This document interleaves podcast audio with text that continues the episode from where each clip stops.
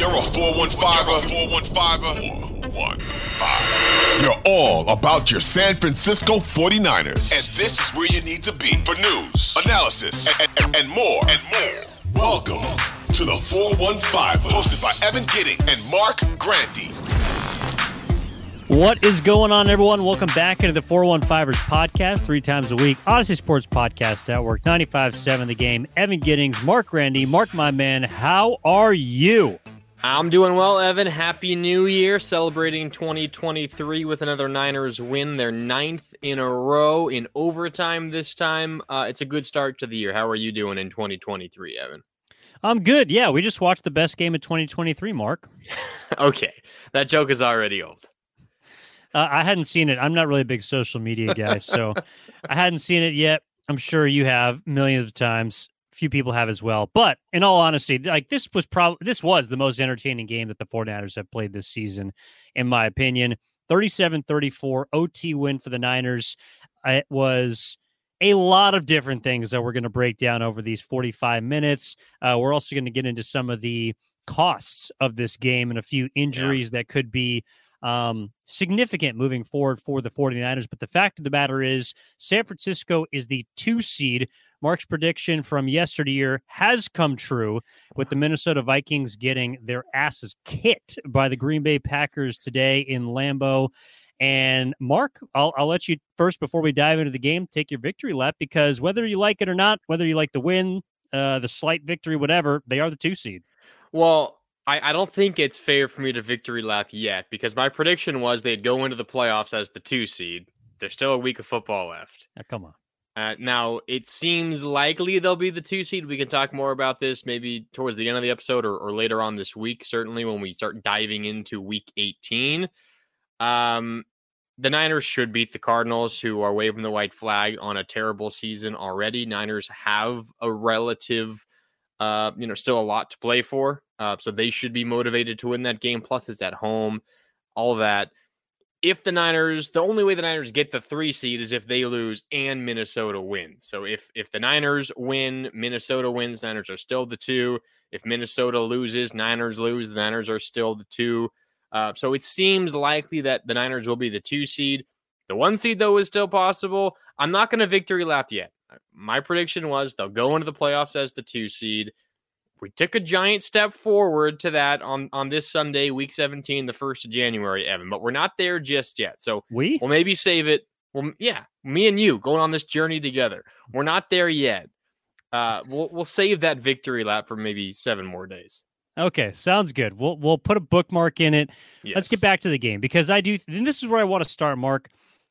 Certainly a win some might say it's a, you know, could have been a loss. You should have beat the Raiders. You're a 10 point favorite. Come on. What are you doing? It's in Las Vegas.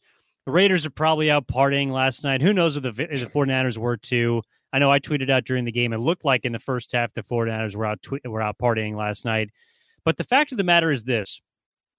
This was a valuable win for the 49ers in my opinion because the one thing we had not seen yet in a Brock Purdy led 49ers team, and really throughout this entire season, was them be able to pull out a victory when the game was in the balance. Now they have won single score games. They are now three and one in those scenarios.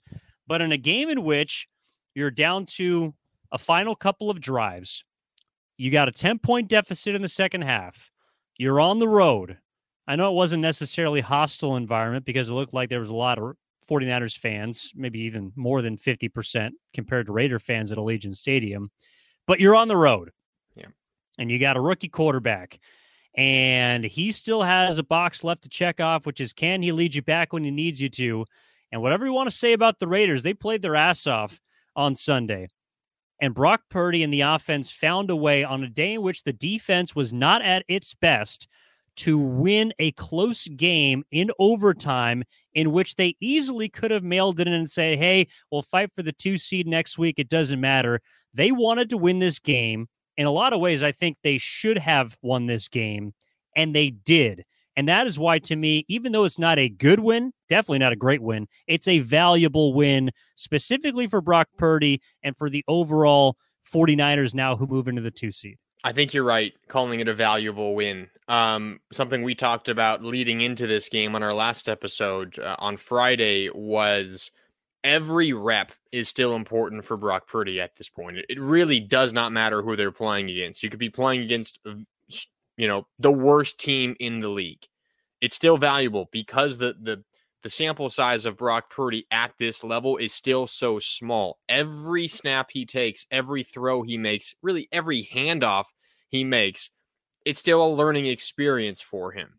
So you you kind of double that when you think about the fact that he had to come from behind in this game. The first time that he's trailed as a starter. Entering this game, the only other time he had trailed was when he came in in relief of Jimmy Garoppolo after he went down early in that game against the Dolphins when Trent Sherfield got the Dolphins on the board early with that first play from scrimmage touchdown. That was the only time the Niners had trailed with Brock Purdy at the helm of this team. So suddenly you go down by 10 points into halftime and you're thinking, okay, we're going to see what Brock Purdy is made of. You fast forward to towards the end of regulation, a tie game. Brock Purdy gets the ball with four minutes left. Now, it's not like he made perfect throw after perfect throw. It was a big play to Christian McCaffrey on a screen. By the way, great call by Kyle Shanahan. Pulled it out at the exact right moment against an all-out blitz by the by the Raiders. But the Niners go all the way down. They score a touchdown. Now, unfortunately, the defense allows Davante Adams and Josh Jacobs and company to score again as well. You tie up the game. You give the ball back to Brock Purdy with about a minute left. Guess what? He goes down and with the help of some spectacular Brandon Aiyuk play, gets you into field goal range again. I mean, Brock Purdy led you on two game winning drives in the final four minutes of that game. Now, of course, the missed field goal sent the game into overtime, but he twice led you down in must have situations and put you in position to score. You scored once, you missed a field goal the second time. So I'm with you, Evan. Valuable for the 49ers to prove to themselves they can win a game like this when their defense isn't up to their extremely high standards. But more specifically for Brock Purdy, we learned a lot about him in this game. There were some moments in this game where he was a little off balance. His interception on that pass to George Kittle was straight up a bad throw. Yeah, maybe George Kittle could have knocked the ball away, done a bit better there playing defensive back on that wayward throw, but it was not a good throw by Brock Purdy. But when it mattered the most, Evan, Brock Purdy stepped up and he showed the 49ers that this isn't just some mirage. He can lead this team to a Super Bowl. I know the Raiders are not the stiffest competition defensively, but to do it in that moment, in that environment, late in the fourth quarter, I don't care who you're going against, it's meaningful. Yeah, look, Brock Purdy today, I mean, he had to throw the ball in the second half. I think he only had 38 yards passing, although he had both of his touchdowns in the first half.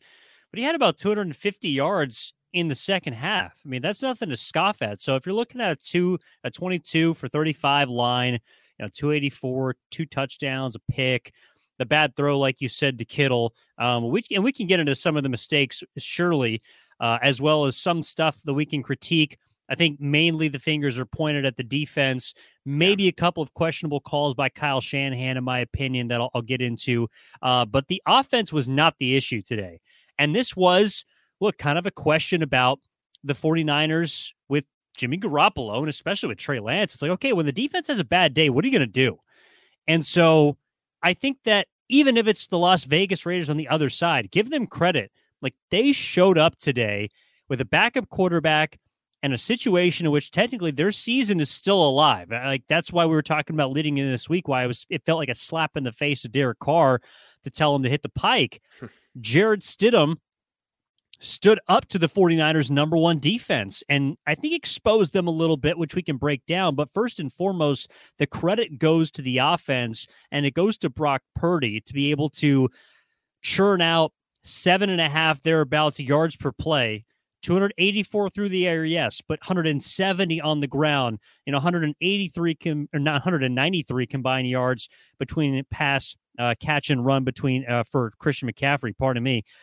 So there was a lot to love about this game. And offensively, it starts with Brock Purdy. The other reason why I think that it's a valuable experience for Purdy is I, I don't know if we necessarily saw anything we didn't know about Brock. Like, I, I think he is very much a, a gunslinging quarterback, both good and bad. But I think that this is a valuable experience because when you go into the postseason and you get into a situation where, like you said, you're in a, maybe not a game winning drive at the time, but a gotta have it drive. Okay, now he's got something in the back of his mind where he can go to and say, like today, it was a situation where, all right, I don't know any better. I'm just going to go out there and, and let it rip. Okay, well, now he's got something tangible that he can tap into in a future scenario and say, number one, I've succeeded in that spot before. So he's got even more confidence that he already apparently has.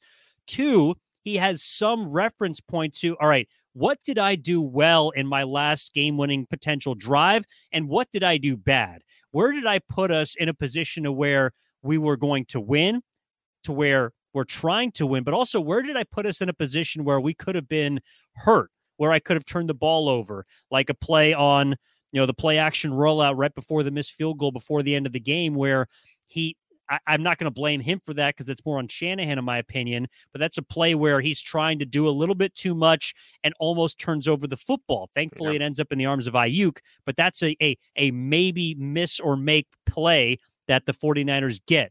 So I think that it's valuable there as well for a guy like Brock Purdy. I think if if you're Kyle Shanahan and he would never openly admit this, but you're coming into this game, week 17, you have the division already wrapped up. Yes, you're still hoping for the two seed and an outside chance at the one seed. If you could promise him that you come out of Las Vegas with a win, you could promise him that it was a win, regardless of what happened. I think he would draw up a game similar to how this one went as his ideal result.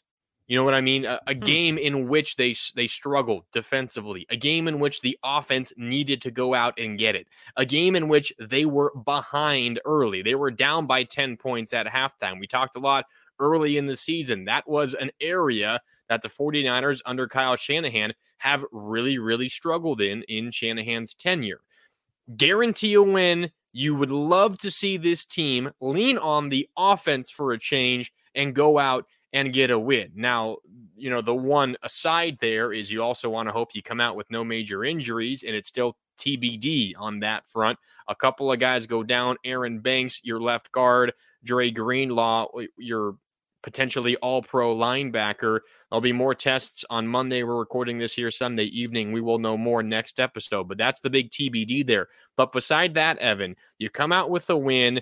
Your team comes from behind. You saw your young rookie quarterback make big throws time after time in big moments, and you did not need your defense to be incredible to win a game on the road. I think ultimately, forget about the injuries for a second. Ultimately, a fantastic result for the 49ers that should give them more confidence in themselves as they try to make a run to the Super Bowl. I also think that there is room for criticism, even with Brock Purdy. I mean, I don't want to make it sound like he played a perfect game because he didn't. Because to me, there were a couple of there were a couple of throws that if Jimmy Garoppolo makes or another quarterback for the 49ers makes, we are coming down their road a bit.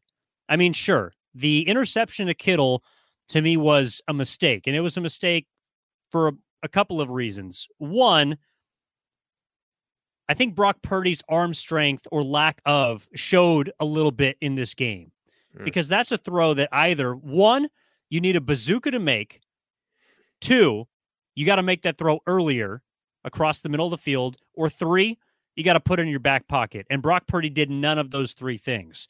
So that's why that play turned into an interception. I also think down near the goal line, where he tried to fit that ball into a tight window to George Kittle that was batted down, that's a throw that if it's a little to the right, a little to the left, not only is a pick, but potentially is taken back the other way for six. That's a dangerous throw that you need, again, to have more zip on that ball, which I don't know if Brock Purdy has to be able to make. The other part of it, too, is you know, there, there were a couple of times where he he missed a read. George Kittle over the middle. You know, he instead tried to go out to McCaffrey, and he found him. But that was a play that could have been had down the middle. There were missed opportunities by Brock Purdy, but we learned again that he is able to overcome adversity and flush all of these mistakes that he makes. The only question is okay, well, if you do it in a playoff scenario, is that going to hurt you more than it does against the Las Vegas Raiders? Because in this game, the difference was a turnover. The difference was yep. Jarrett Stidham via Nick Bosa creating a turnover to Tashaun Gipson at the end of over or beginning of overtime that then turns into a 23 yard field goal for Robbie Golden the win. If that turnover doesn't happen, who's to say Jarrett Stidham doesn't go down and score and win the game? So if the 49ers are winning the turnover battle, in my opinion, they're more than likely to win the game. The only thing that I would be a little bit hesitant about is some of those aggressive, gunslinging, you know, effort sometimes throws that Brock Purdy will make that so far have been, you know, very advantageous that have helped the 49ers and he should be given credit for. I just hope that he doesn't take today as, oh, well, now I have more free reign to do more of that. And I, I don't think it will be, but I do think that's something interesting to keep an eye on moving forward because he's gotten away with some of those tougher throws where you're trying to fit it into a really tight window. You mentioned the one to Kittle at the goal line where he was trying to fit it between two converging defenders and ultimately he got it between them, but it was such a tight window he couldn't get it completed. It falls incomplete, but but again that, that could have easily been an interception. On that play though, if you remember, uh, it was there. There were two other receivers to the left side of the formation. Jauan Jennings on the goal line, and Ray Ray McCloud was running a deeper route in the back left corner of the end zone. And there was only one cornerback on that side of the field. Everyone else was drawn up to Kittle because they they know that he's one of Brock Purdy's favorite targets. I mean, after having a relatively slow start to the season, Kittle is now having a career year, at least touchdown wise, and a big part of that is Brock Purdy. So there was so much focus on George Kittle that there were two Niner receivers, Jauan Jennings and Ray Ray McCloud, on the left side of the end zone being covered by one cornerback. That cornerback chose to run up and cover Jauan Jennings at the goal line, leaving Ray Ray McCloud wide open in the back left corner. Now, it would have taken a nice touch pass over the top of that corner to get it to Ray Ray, but he was still wide open, standing all by himself in that back left corner of the end zone. I don't think Brock Purdy ever saw him. So, to your point, as we see more and more tape on Brock Purdy, we are seeing that he's not perfect. And that's not a knock on him. No quarterback is perfect. But there are some throws. The, the one to Kittle, maybe a bad decision uh, at the goal line. The interception on the pass intended to Kittle maybe shows off uh, his lack of arm strength, at least elite arm strength. But there are also examples of him simply not seeing open receivers. Now, that happens for every quarterback. I'm not saying this is the end of the world, just pointing it out that he is missing some guys as well. The one thing I will say, though, Evan, about Brock Purdy, generally, when he releases the ball and it's within, I don't know, 15 to 20 yards of the line of scrimmage, he's extremely accurate. Uh, he, he puts it where he wants it. Now, it's when you have those throws further down the field where things maybe get a little bit shaky. That interception to Kittle is an example. But if you're within 15 yards of the line of scrimmage, Evan, he's going to put it on you for the most part. And, and he showed that again here. But there are still some moments where either he's not seeing the guy he should throw it to, or maybe he's trusting his arm strength a little bit too much and that's getting him into trouble. But still, overall, a positive day for Purdy.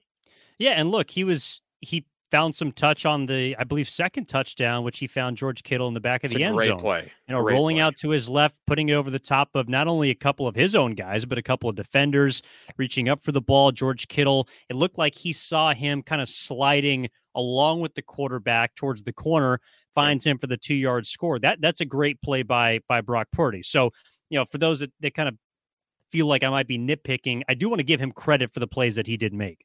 Oh, I'm, um, I'm, yeah, I'm with you 100. percent I mean, he he was good. I, one interception. Uh, again, it, it wasn't a, a, very good throw, but he throws for almost 300 yards. He has two touchdowns in every game he's played for the 49ers. Longest streak uh, for a Niners quarterback throwing for at least two touchdowns since 2001 when Jeff Garcia did it in eight straight games. Purdy's now done it in five straight games. Um, he does something every week that that kind of makes – uh, you go, wow, uh, that that touchdown to George Kittle was the one where it happened for me today.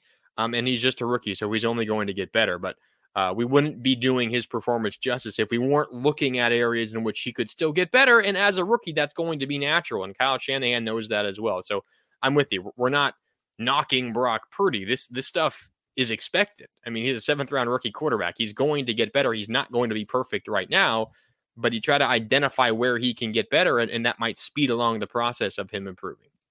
Yeah. Uh, one note about that before we move on, Marc. I believe the five straight games to start a career with two touchdowns or more, the second second best streak ever to Justin Herbert, who did it eight times in 2020. So you know, if you're looking at that as a measuring stick, that's a pretty yeah. good start for a young quarterback. All right, this is the 415ers podcast brought to you by the Audacy Sports Podcast Network with 95.7 The Game. Evan Giddings, Marc Grandi with you as always. Feel free to download, rate, and subscribe. Five stars are appreciated. All right, we talked about. Uh, I I would I do want to circle back to the offense eventually because I think there were a couple of of pieces along with Brock Purdy that certainly deserve praise. Christian McCaffrey, Brandon Aiyuk among them outside of George Kittle, who we mentioned. But if we're if we're talking about like the real finger pointing of of this game, Marc, it's it's got to be the defense. And we spend a lot of time on this podcast giving praise to each and every individual when they do a great job. And DeMeco Ryans, who we both think is going to be gone next season and is going to have a head coaching job somewhere. Um, this was not their best day and they gave up 500 yards in a game for the first time since Kansas City. Yep. They gave up more than 80 yards rushing to a team for the first time since Kansas City. And they looked like the team that was partying on New Year's Eve more than the Raiders yesterday, the defense did, because they gave up 34 points and they could have lost this game. I mean, the reason why they didn't lose the game was the offense. The reason why they almost lost this game to me was their defense. Now, I, I, will. I agree with you. I will say the defense did step up specifically in the fourth quarter when they needed it. They forced a turnover in the fourth quarter. It was Kerry Hyder uh, knocking a ball kind of off of his shoulder pads or helmet high up into the air, picked off by Drake Jackson. Ultimately, resulted in a field goal. Uh, maybe we could bring up red zone issues as well. That kind of reared its head late in the game as well. Uh, and then, of course, in overtime, Nick Bosa with just a straight bull rush, throwing uh, one of the tackles into the throwing motion of Jarrett Stidham, allowing for an easy interception for Gipson, which he takes all the way down inside the 10, setting up a chip shot field goal for Gould to win the game. So the defense stepped up when they needed to, but you're right. For the most part, they were not very good. Uh, I think you got to credit Las Vegas. I mean, the 49ers had allowed 17 points in the final two minutes of halves this year entering this game, uh, of the first halves, excuse me best in the NFL. The Raiders scored a touchdown with 10 seconds left in the first half. That was the great Davante Adams touchdown. So they beat the Niners where the Niners rarely get beat. The Niners also hadn't allowed a single point in the final two minutes of second halves this year. Raiders scored a touchdown, the Josh Jacobs run after the incredible Davante Adams catch to tie the game with about a minute left. The Raiders had 500 yards of offense. They scored 34 points. Niners on average give up about 290 yards of offense per game, allow just over 15 points per game. By far, both the best marks in the NFL. And then you mentioned, uh, you know, individually, you know, the, the, the total yards marks, the rushing yards marks, the worst the Niners have allowed since the Chiefs. So Raiders deserve credit. Niners certainly were not sharp, especially early in the game. Uh, but to, to point out, I think the the turnovers that they forced late shows that this is still a defense, even if they are not playing at their best, they do kind of have a sense for the moment. Uh, and and they they showed that a bit in the fourth quarter and then in overtime, forcing that that turnover. So uh, yes, if there is uh, some finger pointing to be done, it, it goes to that defense. But I think they've they've afforded themselves a bad week or two, considering how they've played this season. But this one was certainly near the bottom of the list. Yeah, they have. I I just think that look, every person that comes to the podium after the game on defense, because of how good they've played, is going to say, "Hey, this this was our bad. Like yeah. we we didn't play well today." I know that's the first thing that Fred Warner is going to say because uh, even though he led the team with 12 tackles, uh, Fred Warner did not have a Fred Warner game. I mean, I'm looking at the beginning of the of the second half where the Raiders on a third and long throw a little bubble screen out to Hunter Renfrow. And instead of you know letting him going by and trusting that his teammates will clean up his mess, Fred Warner grabs his face mask, rips him to the ground. Next play, 60 yard touchdown. Raiders take a 10 point lead. Late in the game, you know, the Raiders, after a big Davante Adams catch, are, are trying to punch it in. Well, there's a throw down the seam aimed at Darren Waller. whether Warner thought it was a flag or not, commits a DPI in the end zone. Next play, touchdown, Josh Jacobs. There were plays, as much as, yes, they did make some big plays in big moments. They also committed nine penalties. They were also a bit more undisciplined than I've seen them in a long time. And really, the play that stood out to me, Marc, I mean, Nick Bosa made the play of the game. He yep. did. At, at the end, that was the difference, as we've discussed. But there was a play earlier where I don't know if I have ever seen Nick Bosa do this. And it was yeah at the beginning of the fourth quarter, about 950 left. You can go back and, and if you can find it, I, I do recommend because Nick Bosa's got a free rush at the quarterback. And Jarrett Stidham, for as well as he played, doesn't pump fake, kind of settles back, and Nick Bosa just hesitates. Like he just he sits back on his heels and it's almost like he's waiting for Jarrett Stidham to dictate where he should go. And I have never seen Nick Bosa hesitate when he's got a quarterback in his sights, dead red with no blocker in front of him. That is to me what the defense played with today. They played with a hint of hesitation that I have not seen really since they played against the Kansas City Chiefs. And it was just kind of mind boggling that it happened against the Las Vegas Raiders team that was playing with a backup quarterback who who was clearly prepared. I, I want to give Stidham credit for that. They have weapons, but there was just more hesitation than I've seen in, in about two and a half months from this defense. I think I agree with your point. I don't agree with that that Bosa example. However, I, I literally laughed out loud when I saw that Bosa play when he he runs. There's no blocker coming off the edge trying to you know chip him or slow him down he has a straight line to Stidham, and he's clearly surprised. He's like, I'm normally double teamed, if not triple teamed. Now they're sending no one my way. What is going on? I think there's a couple of things going through his head. First of all, it's okay. Stidham probably sees me. He's going to get rid of the ball. I don't want to get a roughing the passer penalty because that has kind of been my Achilles heel this year. I think that's in the back of his mind. Well, the he other... did later, and then they picked it up. True. The other thing is kind of what I was talking about earlier. There's no one blocking me. I am the focal point of every opposing team's offense and their blocking scheme. This has got to be some kind of trick. Something is up. They're running a screen. They want me to get to the quarterback. Something is going on because there is no way that a team in the National Football League will ever let me run free at the quarterback without even a traffic cone to get around. I think that popped into Nick Bosa's mind as well. Something is wrong because this is way too easy. They're drawing me in. They're going to dump it off in the flat where I just vacated, and it's going to be a big gain. I think that was what Nick Bosa thought. I'm not sure I would say he was playing with any hesitation there. I think overall, throughout the entire game, I might agree with your point, but I think that was just a moment of the Raiders making a mistake and not blocking Nick Bosa, and Nick Bosa being very confused as to why he had a free run at the quarterback. But what you're uh, what you're describing is literally hesitation. But like not, he hesitates because there's nobody in front of him because he thinks there's a play going on. He hesitates, but not to any fault of his own. I mean, it, it I, don't know. I mean, I think it's a it's a moment where he's trying. Maybe he's overthinking a little bit. Um, I, I guess okay. I, I am I am maybe describing hesitation in, in that moment where he's he he holds up and, and but I think it's it's coming from a good place in which he's like this has never happened before. I am always double teamed. What is going on here? Trying to make the right play. It just happened to be he was wrong, and it was just simply the Raiders making a terrible mistake that will probably never happen again in his entire career.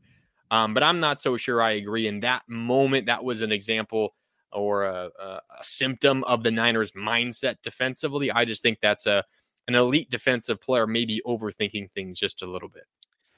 Well, for whatever reason, the, the defense was was clearly overthinking things today. And look, Jarrett Stidham is, eh, you know, this was his first ever NFL career start.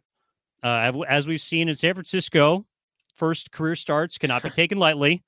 Brock Purdy beat the GOAT in his first ever NFL career start. But I guess the, the hesitation, what I think it points to, and what we've seen throughout this season, is there does seem to be a little bit of a hole in the defense of the Niners when there is a quarterback who can move. And Jarrett Stidham, with a lot of help from you know, big plays down the field from his receivers, Davante Adams being the biggest one, along with a running game that was surprisingly effective, 130 yards today against the 49ers, who give up about 75 a game. All of that combined, to me, it, it gave him fits. And and I think we've seen it now with look, Justin Fields. I know it was week one, but again, these are all things that combine to me spell a bit of a trend. Justin Fields, Russell Wilson. Um, you know, you're looking at Marcus Mariota, Patrick Mahomes. Now, not all those quarterbacks are created equal. And now Jarrett Stidham, all of them can move.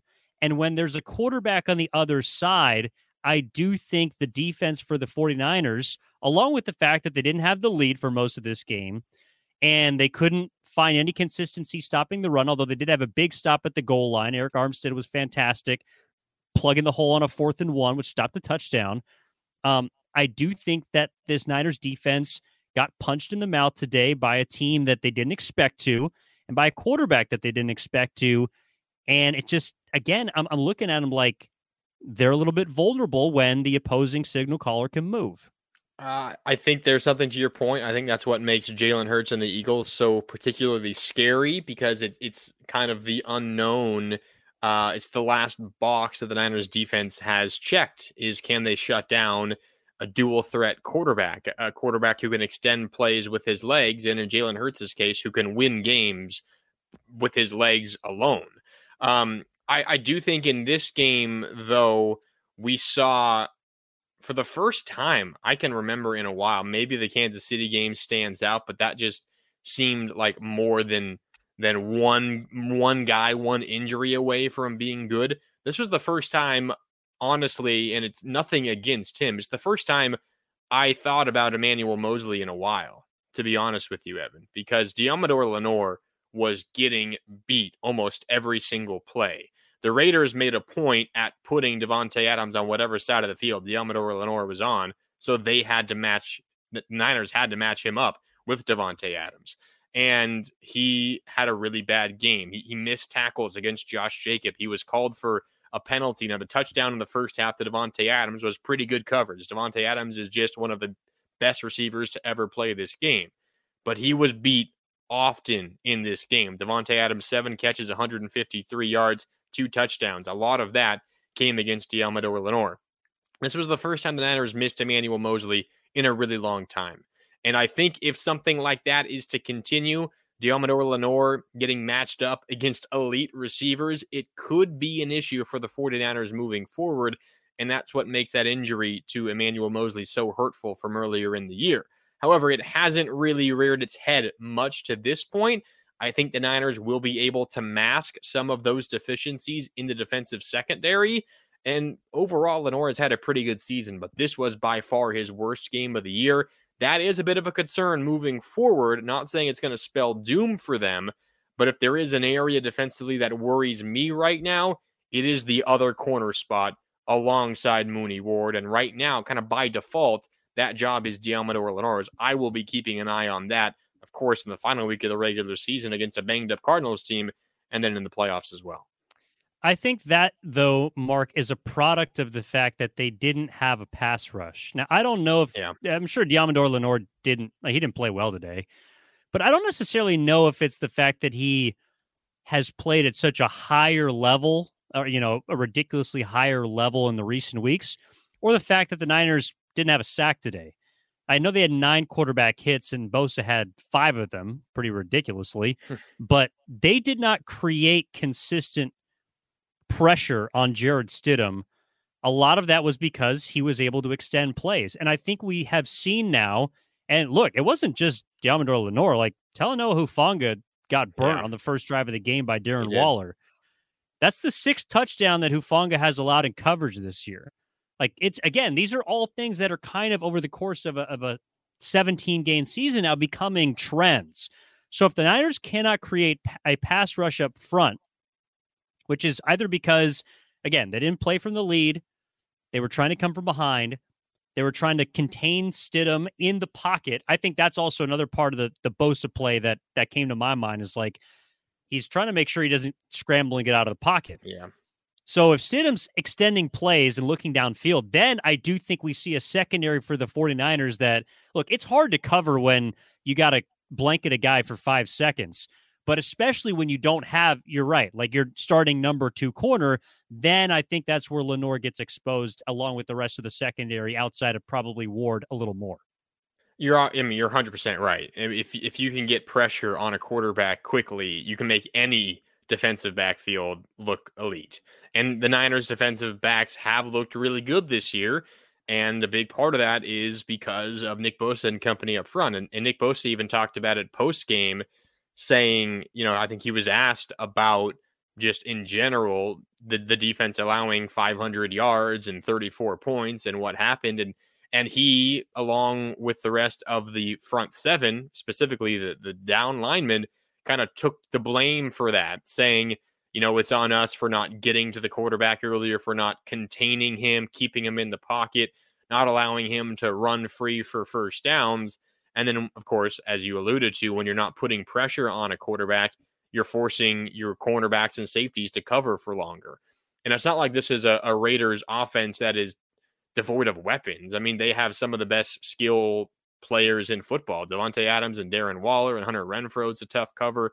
Josh Jacobs, who Nick Bosa said is the best running back he's played against in his entire career. It's a talented offense, but it's not an offense that should be putting up 500 yards of offense against the best defense in the NFL. So to your point, I think Nick Bosa agrees with you. It's on the guys up front, fair or not, to be better at getting to the quarterback and making the corners and safeties look better. Um, but still, I think if there is a weakness in the defense right now, it is that other corner spot, and it makes sense. I mean, their starting second second corner has been out for much of the season, so I mean, it's not like it's a it's a knock on the Niners organization or anything that, that they're unprepared. It's just the way it is because of an unfortunate injury. But that's how football goes. Uh, that is a weak spot for the defense right now. However, they are generally good enough, and they've been in almost mm-hmm. every game this year good enough to cover up those weaknesses. They just simply didn't do that this game. Yeah, and and again, if you're going to have a bad game, now would be the time. exactly. And if you're going to have a bad game and win, that'd be even better. If you're going to have a bad game and win and improve to become the number two seed in the NFC, that would be fantastic. Again, it's all a valuable win for the 49ers. Uh, we were just pointing out a couple of things that we saw on the 415ers podcast brought to you by the Audacy Sports Podcast Network. Evan Giddings, Marc Grandi. Follow us on social at 415ers. I'm on social at E Giddings 10.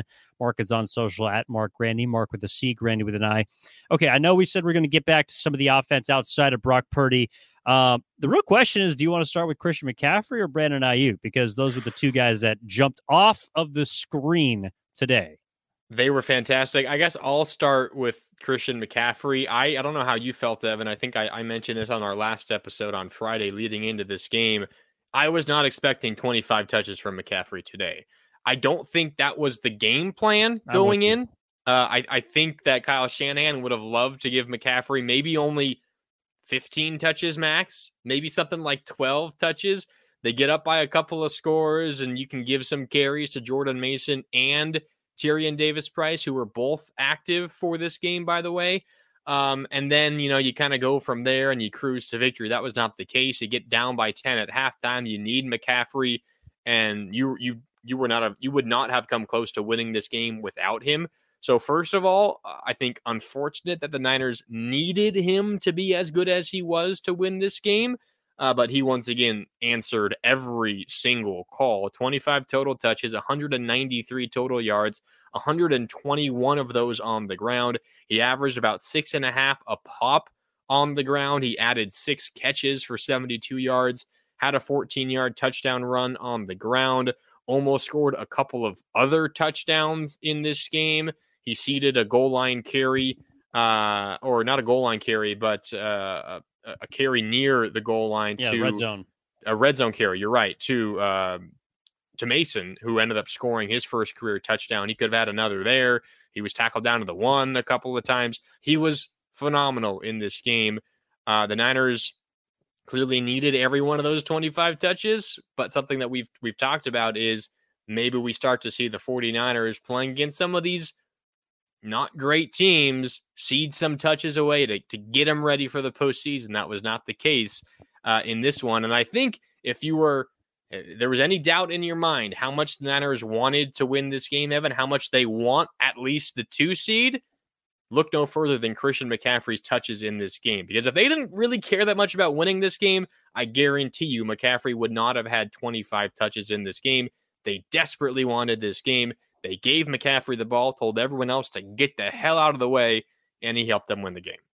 Yeah, the the touch total will tell you Kyle Shanahan's level of interest in a certain yes. game when it comes to McCaffrey. I mean, I I counted 14 in the first half alone, and they trailed uh, for the first time in, in, seven games. So that that was pretty wild to see, and I think kind of told you then, okay, we're gonna have to use him more in in the second half. I don't know if you read that story by by Matt Barrows last week, but it looked like Christian McCaffrey might have had a whole PB and J sandwich at halftime.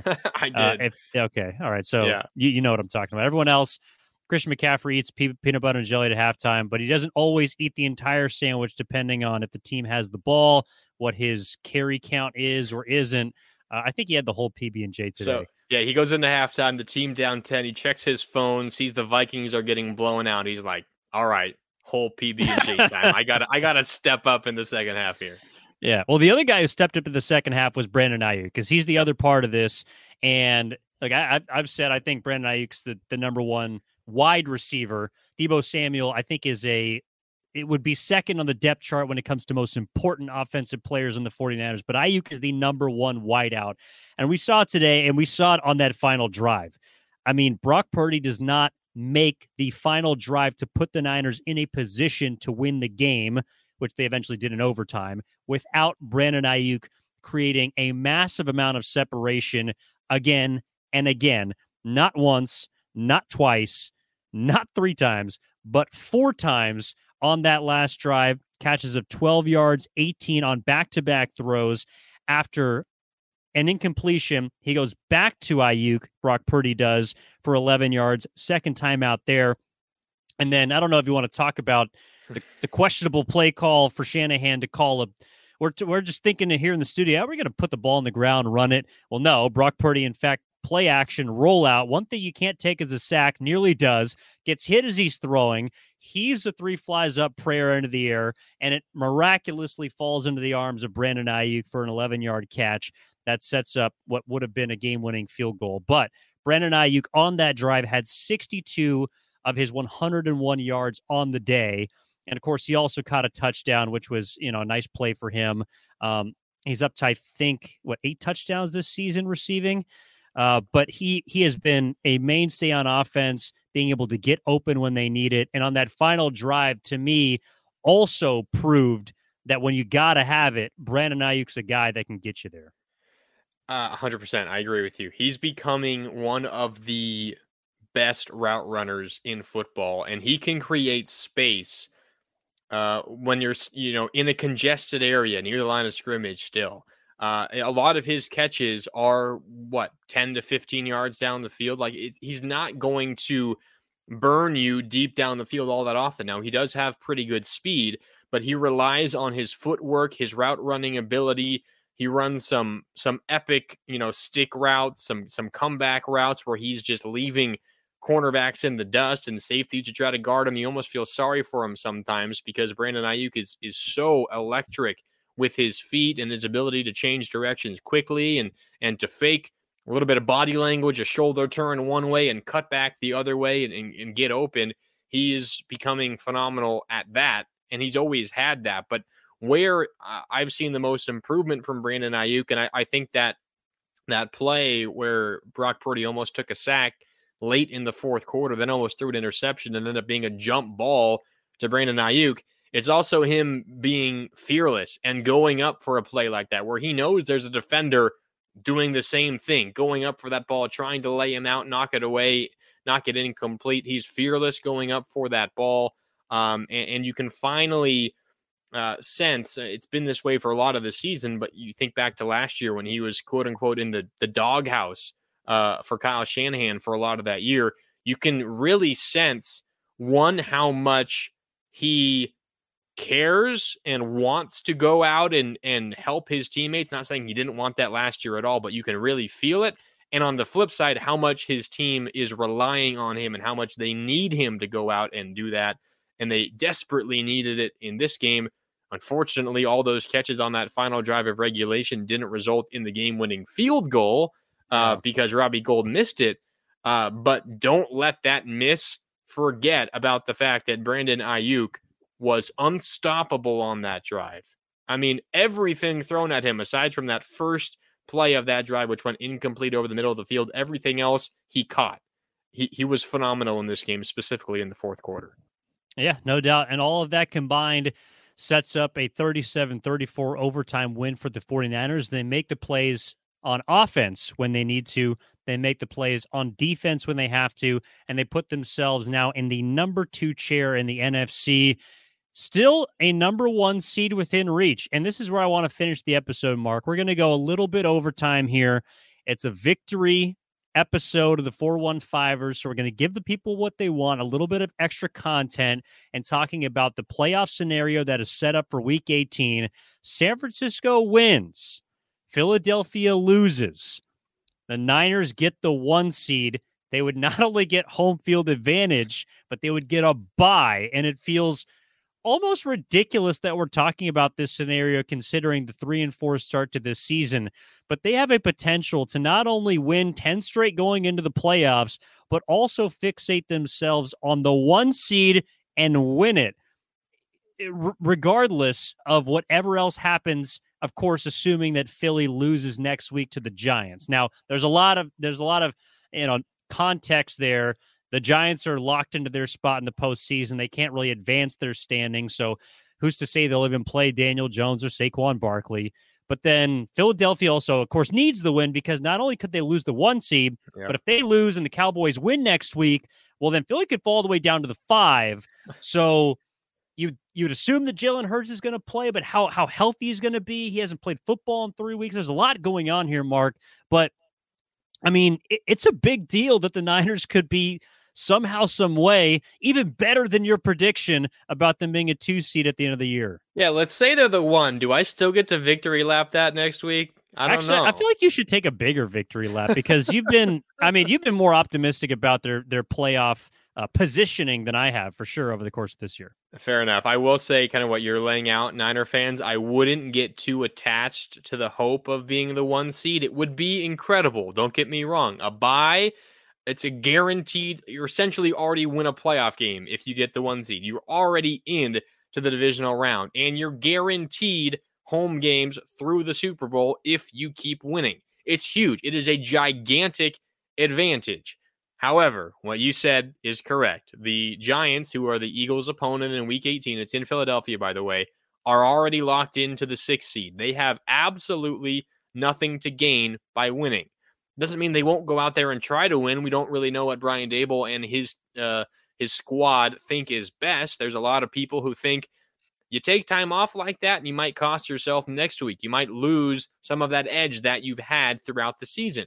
Certainly possible, but all I'm saying is it's relatively unlikely. You get it. Take a quick look at at what Vegas thinks of this game. Niners and Eagles both two touchdown favorites. Niners over the Cardinals, Eagles over the Giants. So you're going to need a relatively sizable upset, and then the Niners to avoid a sizable upset in order to win the one seed.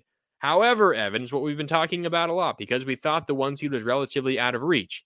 Now you feel incredibly disappointed if you're not the two seed. The only way you're not the two seed is if the Vikings win and you lose. That should not happen if you're the 49ers. And what does that mean? You guarantee yourselves two home games in the playoffs if you win the first one. And who knows, maybe someone pulls an upset of the of the Eagles and you get to host the NFC Championship game anyway if you get that far. But what makes it even more interesting is now the Packers are probably the favorite to be the seven seed, and whoever is the two would get the Packers in the first round of the postseason. And I don't know how you feel about playing one of the greatest quarterbacks of all time, Aaron Rodgers. I know that team has looked pitiful at times this year, but I probably would want to avoid playing a great quarterback like Aaron Rodgers in the postseason on a year in which he feels like he's playing on house money. That might just be me. I don't know. But that two versus seven matchup could get really interesting if it is Niners Packers. Yeah, I, think so too. And and look, right now that's that's the last spot up for grabs. I mean, we're looking at Seattle right now. That's currently got it, but like you mentioned, Green Bay, Detroit. Uh, of course, Green Bay is going to play Detroit, so one of those two teams will have a seat at the table. And Seattle, I believe, is hosting Los Angeles at uh, the Rams next week. So you would assume that they'd be able to take care of business against Baker Mayfield, uh, but he's basically boomer bust Baker at this point. I don't know which Baker's going to show up, so they could lose that game. Who knows? Uh, but it's all in front of them. The seven seeds up for grabs. That will likely figure out who's who the Niners are going to play. I do want to save a little bit of that analysis for the next episode, Marc, and uh, tease it a bit on Wednesday. We're going to be talking about which team could pose the biggest threat to the 49ers in the first round of the playoffs, should, of course, they be the two seed. Um, but before we wrap up, Marc, I, I, I don't know. We, we kind I feel like we kind of gave out some game balls throughout this this episode. Uh, but if you had to pick one quickly, like who who would be your guy? Christian McCaffrey, no doubt for me. Uh, he willed the team to victory. He was their offense in the first half, and the big plays that he had. Uh, that that screen play, the screen late in the fourth quarter, and that yeah, the drive the Niners took over with four minutes left in a tie game. Ultimately, they go down and score a touchdown. Uh, of course, the Raiders went back and tied it up. Christian McCaffrey was incredible on that drive. Also, quick shout out Daniel Brunskill. Too quickly. Oh, they sorry. did score too quickly, but quick shout out Daniel Brunskill racing out from his left guard spot. By the way, in relief of Aaron Banks and getting just a little bit of a shoulder push on a on a would be tackler to allow Christian McCaffrey to break three for that big gain. Uh, Great play, Daniel Brunskill. That play does not happen if he doesn't hustle and, and make that play. Uh, but McCaffrey was the heart of the Niners offense in this game. He gets my game ball. Gotcha. I, I kind of laid out my case, but I think it's Brandon Aiyuk. Uh, I I think that offensively, when they had to have it, we're talking about times when you need to, you know, you're in the trenches. You got to have guys you can rely on. I know it feels weird that Brock Purdy isn't a part of this but it's because of the two guys that we're talking about. Like those were his two safety valves, and I think when they needed it on that last drive, uh, Brandon Aiyuk was was that dude. I was do also want to mention we we didn't get into the injuries much, but the reports are Aaron Banks from Kyle Shanahan that it is a feared sprain MCL. They of course have experienced that earlier this year with Elijah Mitchell. That was a six to eight week injury, which would unfortunately probably put Banks out for the re- remainder of whatever the postseason run becomes.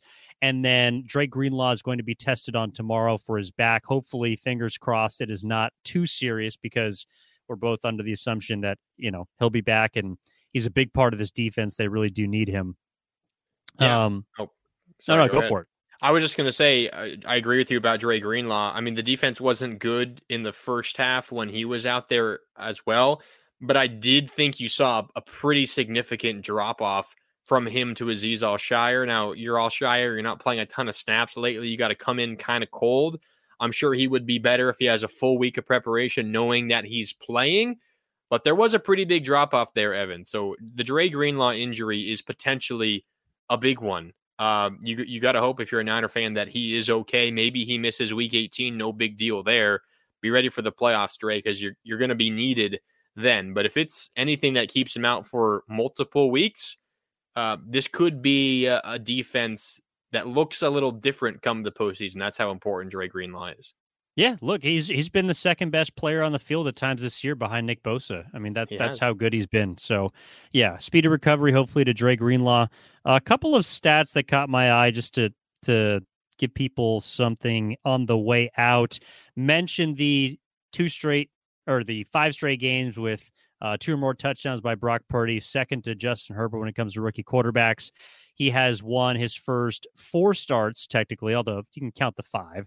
That would be the longest streak to start a career since Ben Roethlisberger. Mm.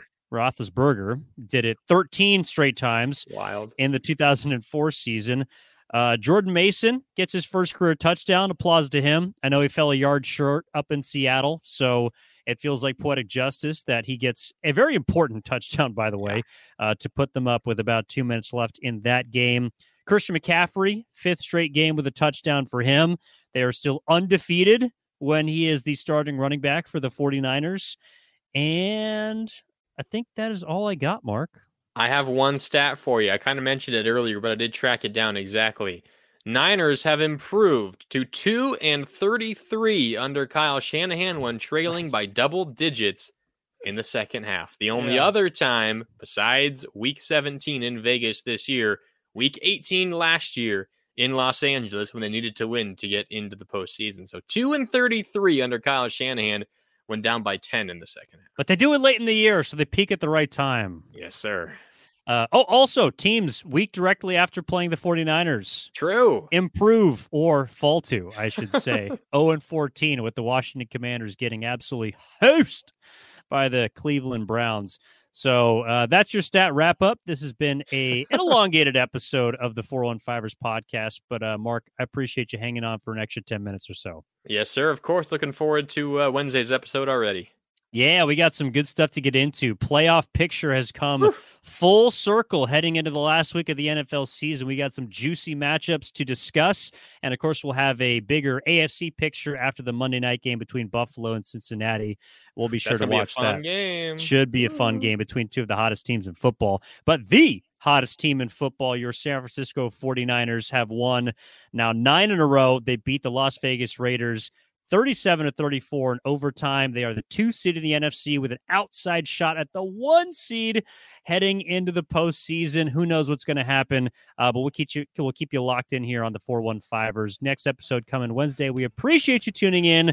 Download, rate, subscribe. It's all brought to you by the Audacy Sports Podcast Network. Evan Giddings, Marc Grandi. We'll talk to you next time.